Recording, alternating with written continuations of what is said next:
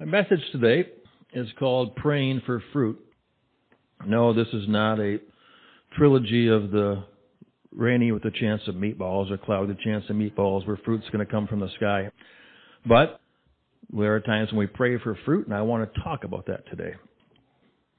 Matthew 6, verse 8 says this For your Father knows the things that you have need of before you ask Him. See, God knows what we need before we ask. And I would tell you that that's a very good thing. Because more often than not, we ask for what we want instead of what we need. So God, in His infinite wisdom, gives us what we need instead of what we want. But because we lack discernment, which means we don't understand what God is doing all that time, and sometimes we're too impatient to go to God or to go to His Word to see what He's trying to do. We often think that God is not answering our prayers. After all, I asked for this, and you gave me this. You see, without faith, without us pressing into His Word, this leads many times to frustration and doubt and often despair. These are all attacks and lies from the enemy because the enemy thinks that if he can change our focus to something that brings fear instead of faith, then he can begin to build momentum in his attempts to destroy the works of God. Of course, the enemy, as you know, has a long track record of diverting our attention and tempting us to doubt the truth of God's Word and His will. Genesis 3 verse 1. Now the serpent, who was the devil, the serpent was more cunning than any beast of the field, which the Lord God had made. And he said to the woman, Has God indeed said, You shall not eat of every tree of the garden? You see, from the devil's opening line in the Bible, we see him trying to get Eve focused on a different meaning and a different assumption than what God had already clearly instructed Adam. In one slimy move, the devil called God a liar and tempted Eve to not base her understanding on God's spiritual truth, but rather on deceptive logic that made much more sense to a human, much more sense to Adam and Eve, and was also much more pleasing to their human desires. Verse 2. And the woman said to the serpent, we may eat the fruit of the trees of the garden. You see, the first mistake that the woman makes is to have a conversation with the serpent instead of just walking away and immediately closing the door of temptation. The same mistake that we have when we start to consider temptation instead of walking away at its first sight. Genesis 3 verse 3. She continues, But of the fruit of the tree which is in the midst of the garden, God has said, You shall not eat it, nor shall you touch it, lest you die. There's one truth from this age old story that most people miss. I know you've heard the story many, many, many times, but I would bet there's one truth that most people miss. The truth is that Satan will always try to redefine the meaning and purpose about fruit sent from God. We're going to discuss this a little bit later, but take note here how the devil misrepresents and mischaracterizes the fruit in the garden. Genesis 3 4. Then the serpent said to the woman, You will not surely die. Eve didn't have to explain herself. She didn't have to engage in this conversation with the serpent, but she did. Why? It's the same reason why we don't run from sin when it first becomes a temptation to us. It's the same reason why we let the devil into our thoughts and begin trying to reason with our own logic and with our own feelings instead of simply trusting God at His Word and obeying Him. End of story. Period.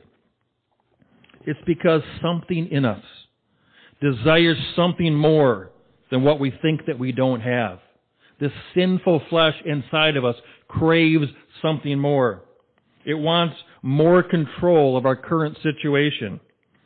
It wants us to feel safer and more confident, knowing that if we just had more knowledge of a situation, we'd be more safer rather than trusting by faith. Thus, Eve entertained Satan's thoughts. And as they filtered into her logic, she took the bait, the hook, the line, and the sinker. She believed the enemy's interpretation of the fruit, and she ate. She gave some to Adam as well, and he ate as well. We know the rest of the story. Sin came into the world, giving all of us a sinful nature inherited on down the line, separating all of us eternally from God. And the only way back into His presence is through the blood of Jesus.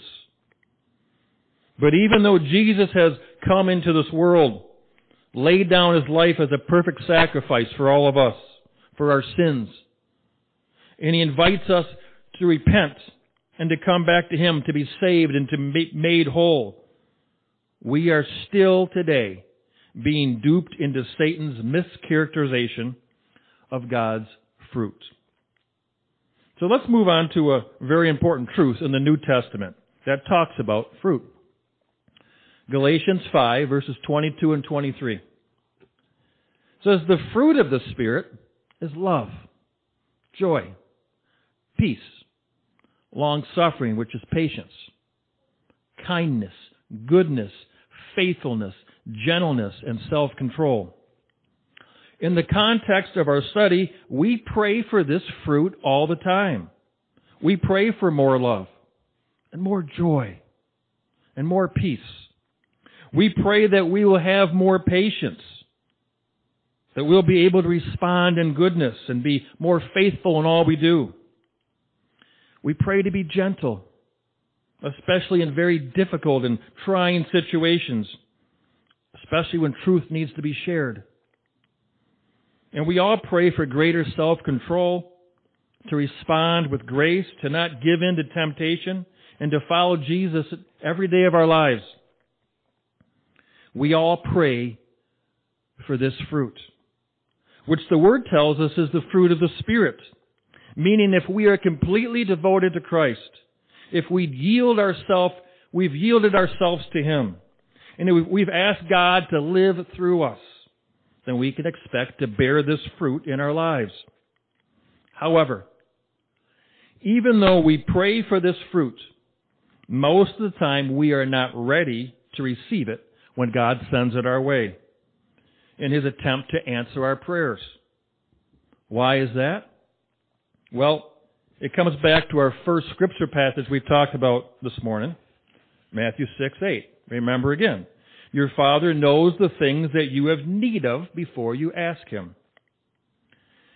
I know what some of you are thinking. If God knows what we need before we ask, then why do we need to ask? Can't He just give us what we need? That is exactly what He does all the time but we don't recognize it because we are looking for what we want instead of what we need. We ask according to His will and according to His word so that we know what He's attempting to give us. But when our requests are not according to His will, we get confused. Let me explain it this way. You've all heard in the news throughout the year how there's been this incredible drought in the West. And reservoirs and lakes are all drying up. They, experienced one of the most severe droughts in hundreds of years. They need water to fill up their lakes and their reservoirs and their aquifers and their groundwater supplies wherever possible. At one point, the western states tried to find an answer to the solution. They figured if they could divert water from the Mississippi River, that would help their problem because there's so much river water flowing through there. They could build aqueducts and channels and bring all that water to the west to fill up their all of their needs. Well, this plan did not go over well, so it did not happen. Still, residents in California and Nevada and other states out in the west prayed for an answer for their lakes drying up. God, if we lose water, we lose everything. Reservoirs drying up, lakes down to almost nothing. What did God do? He caused it to rain in abundance on many different occasions. But many of the people in the state governments were too busy arguing and blaming others and you can't take water out of the rivers and you don't have the right. They couldn't see that God was actually sending them what they need. As a result, a record amount of fresh water came to them from above. And it channeled, most of it channeled its way back out into the ocean without their ability and their planning to properly capture the water. Now some began to learn their lesson much later in the season, but not until a lot of that answer was wasted and squandered back out into the ocean. The point I'm trying to make is that even though God intended to bring them what they needed, they didn't recognize God's faithfulness because the enemy had caused them to fight with one another. The enemy brought division and pride and judgment and blame and ignorance that led them to not recognize the fruit that God was bringing to them. But these examples go far beyond the political realm. We see examples of the Bible of misunderstood fruit as well. Maybe you recall the time when Jesus told his disciples to go on ahead of him and cross the Sea of Galilee by boat while he went up on a mountain to pray. And in the middle of the sea during the night, the disciples found themselves caught in turbulent seas, a storm. They needed help. They were fearful. They needed Jesus. And Jesus knew that they needed him, so he came out to them, walking on the water.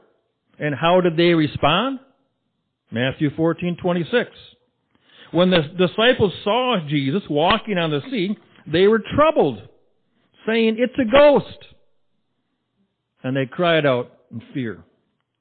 You see, God gave them exactly what they needed, but they didn't recognize it.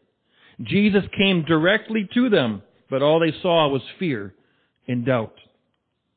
Jesus brings them the gift of peace and faith, but they weren't ready to receive it because they had bought into a lie from the enemy to fear what they didn't understand. Yes, God knows what we need before we even ask. But the reason we ask and the reason we learn how to ask is to know that God is moving on our behalves. And yet again, there are plenty of examples to go around, even for today for all of us. If you ask for the fruit of faith, what do you think that God's going to give you? And how do you think that God will deliver this fruit to you? Do you really think that you're just going to wake up one day with a note on your pillow that says, ta-da, you have been given more faith. Enjoy your new fruit today while you go out and move mountains by faith. Of course not. Because that is what you want. It's not the fruit that you need. You see, when you pray to God to ask Him to give you the fruit of faith, when God delivers this fruit, He allows great trials to come into your life. Difficult circumstances that can't be overcome by your abilities or your logic. The only way that you can get through these challenges is by exercising the God-given faith that God gives you when you recognize the fruit of the Spirit that's being offered to you. Anybody ever been there before? I would think we all have, right? When you exercise your faith, you understand that it's not by might nor by power, but by His Spirit, says the Lord. Working in your life as you learn to trust Him and use the faith that He give, delivers to you. This is how God answers your prayer when you pray for the fruit of faith. But you see, if you don't know what you need, then you're going to rebuke it and reject it and say, the enemy's coming at me and causing all this, and you're going to feel, God, why aren't you helping me? He's going to say, I'm trying to give you faith. It's the enemy trying to divert your focus and telling you that the fruit is, means something else. How about when you pray for patience? You ever do that? That's a dangerous prayer. God, give me more patience. Do you think that God magically puts a crown on your head that says King of Patience? Or Queen Patience?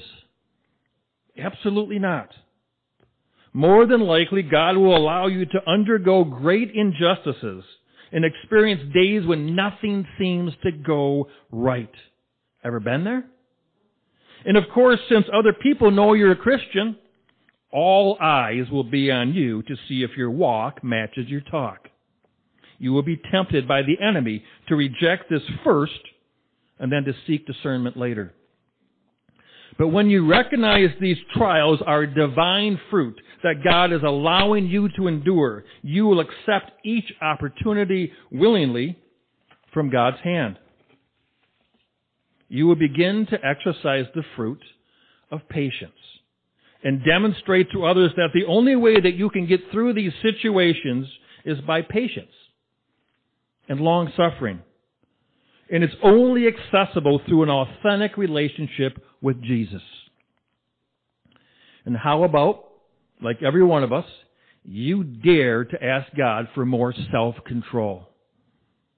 Do you just wake up with a cape and a big S on your chest standing for self-control? Of course not. God allows you to not only be tempted in your weakness, but He does so in the presence of others to see if you truly believe that He is your strength and your strong tower. And when you understand that this temptation, which may have dominated you many times in the past, a stronghold that you continue to be beat up against, is just God's way of delivering the fruit of self-control to you so that you can stand against any attack from the enemy with the full power and authority of Jesus and His Word, then you fully receive the fruit of self-control. What about when you're tired and you're beat down by life and you ask God for a little more joy? God, I've had it hard. I have had all these attacks. I've had, the, I've mourned this and this one. God, God, if could you just give me the gift, just give me the fruit of joy.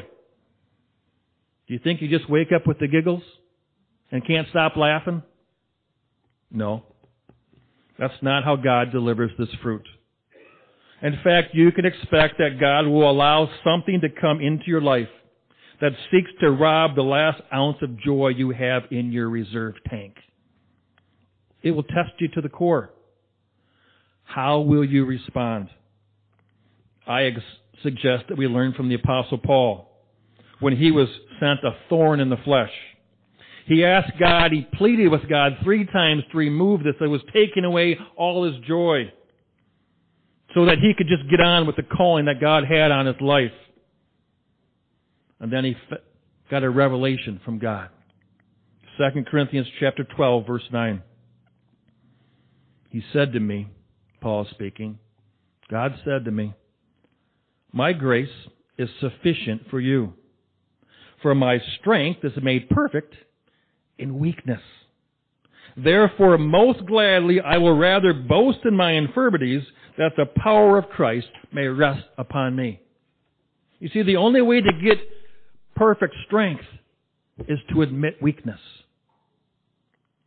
Paul understood the key to this fruit of the Spirit. He realized that with each gift of fruit, God allows weakness and infirmity. He doesn't cause it, but He allows it. He allows injustice and rejection to be our daily companions. Yet if we are able to come to the end of ourselves, to admit weakness, admit we can't do it all, admit we don't understand it all, so that we can receive God's grace in each situation, then we take hold of the fruit and allow it to permeate all of our actions and all of our reactions so that we can lead with Christ in all our situations. You know what it's like when you're tired and beat down, you have nothing else to give, and someone steps on that last nerve. No matter how great you are, it's impossible to always act in a godly way. But these fruits of the Spirit are supernaturally go through us and, and emanate from us because we can't ex- explain it. How God can allow us to be graceful in a time when we have no grace left. How God can, can allow us to be loving when we have nothing left. God does it supernaturally. It's the fruit of the Spirit working in us. Speaking about that, what about love? What happens when you ask for more of God's love in your life? How do you think God brings this fruit to you? You probably already know the answer because surely it has happened to you, or maybe it's happening to you right now. In His infinite wisdom, God brings someone into your life who is very difficult to love. Ever happened to you? This someone may be incredibly selfish, may be incredibly offensive, and incredibly opinionated. It would be so easy to avoid this person, to write them off as an annoyance, someone who's not worth the time and the effort, because they're just draining you and they're pulling out of you. But is that really how God wants you to see this, that this person, who this person is? If, especially when you are in the process of asking for more love.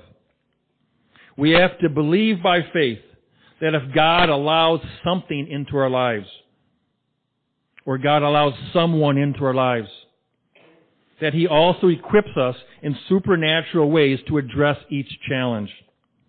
Only through His perfect love can we love someone's soul, even though they may not, we may not enjoy their actions.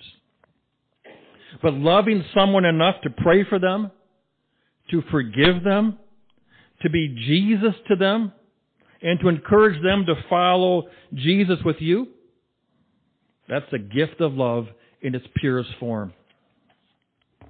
And it is this gift of love that the world out there cannot process. It just doesn't make sense. There will, there will be people that rally to your cause and they want to commiserate with you and they want to be mad with you at someone else. I know you know what I'm talking about. People want, want to take up your offense and be mad at someone else. You have every right to be mad and they want to do that with you. So when you respond by giving God's grace and His love and His forgiveness and His joy and His peace, they can't wrap their heads around it. It doesn't make sense. Which means they have, they realize this must be God. You have every right to reject that person and you love them instead. That must be God. People that come into your life that are difficult to love, that challenge you. They often expect to be rejected by you. They expect to be let down. They expect to be ignored. This is why the fruit of God's love is so pure. Our only job is to recognize when God is giving us the fruit of love to share with others. And when we do, it is powerful. It is life changing and it leads people to Christ. You see, in order to walk in faith, in patience, in self control, and joy, and in love, there needs to be a contrast to see it in effect. The greatest way to recognize the fruit of the Spirit that God is developing by His hand is to see it against the world's backdrop. We pray God gives an answer, and then he allows a contrast to develop. Certainly no greater contrast was ever given than when his people cried out to be rescued from their greatest enemy. Of course, they thought their greatest enemy was the Romans. And they were expecting that God would deliver them from their hands. But God gave them a gift the perfect gift of love and joy and peace and patience and kindness and goodness and faithfulness and gentleness and self-control. God rained his fruit down from heaven by sending Jesus to the world. And those who let the enemy convince them that Jesus was taking away their power and their influence and their authority they rejected the greatest fruit ever given. You know, even today, there are still millions of people who reject the fruit of God's love today. They buy into the, into the lie from the enemy that God is not real. Many believe that if God was truly a God of love, He wouldn't allow evil or tragedy or sin or death or sadness to occur, not realizing that God gave everyone the gift of free will to choose the fruit that they want to receive for themselves. The reason there is sin and darkness, sickness and pain in the world, is because people have chosen the fruit of the world. And just like Adam and Eve, all choices have consequences for others besides just ourselves. But because of God's grace, He also births seeds of fruit in the hearts of all who lay down their agendas and come to Jesus for His living water. He is the light in the darkness. He is the contrast that we can see if we truly are looking. He is the answer to our prayers when we pray for fruit. Jesus came to this world not to take away the Romans or some other group of people. Jesus came to this world to take away our sins. That is what we all needed to be forgiven of our sins. And the only way that he could do that was to give his life as a ransom for others. To rescue us from the one who had deceived us into believing his lies and his misrepresentations. John 12:24. Jesus said this, Most assuredly, I say to you, unless a grain of wheat falls into the ground and dies, it remains alone. But if it dies, it produces much grain, much fruit. Jesus gave his life as a sacrifice being planted into our despair, that he might bear fruit for ages to come. If you've received that gift of Jesus, you are part of that fruit, part of that harvest, because he planted his life into our despair. You see, the devil thought he had won by delivering Christ to the cross. But by the power of God and the love of Christ, Jesus defeated death, hell, and the grave, and has overcome the world. By accepting his sacrifice, we join him in life forevermore. And by choosing to yield to the Holy Spirit in our daily walk with Him, we allow the fruit of the Spirit to come forth in all that we do. We don't have to be perfect because He is. We just have to come and receive the fruit of His love. Therefore, when we pray for fruit, let us all be ready to receive from God's bountiful harvest, that the world may know the gift of Jesus Christ. Heavenly Father, we thank you for your word. We thank you for the revelation of who you are and what you are trying to give us right now. God, forgive us for not trusting you. Forgive us for leaning on our own logic. Forgive us for expecting you to work on our agenda and our time schedule. Lord God, right now we surrender our hearts to you. We ask you to forgive us as we give our lives to you. May your fruit be evident in all we do. May we know the love that was given at the cross. In Jesus' name we pray. Amen.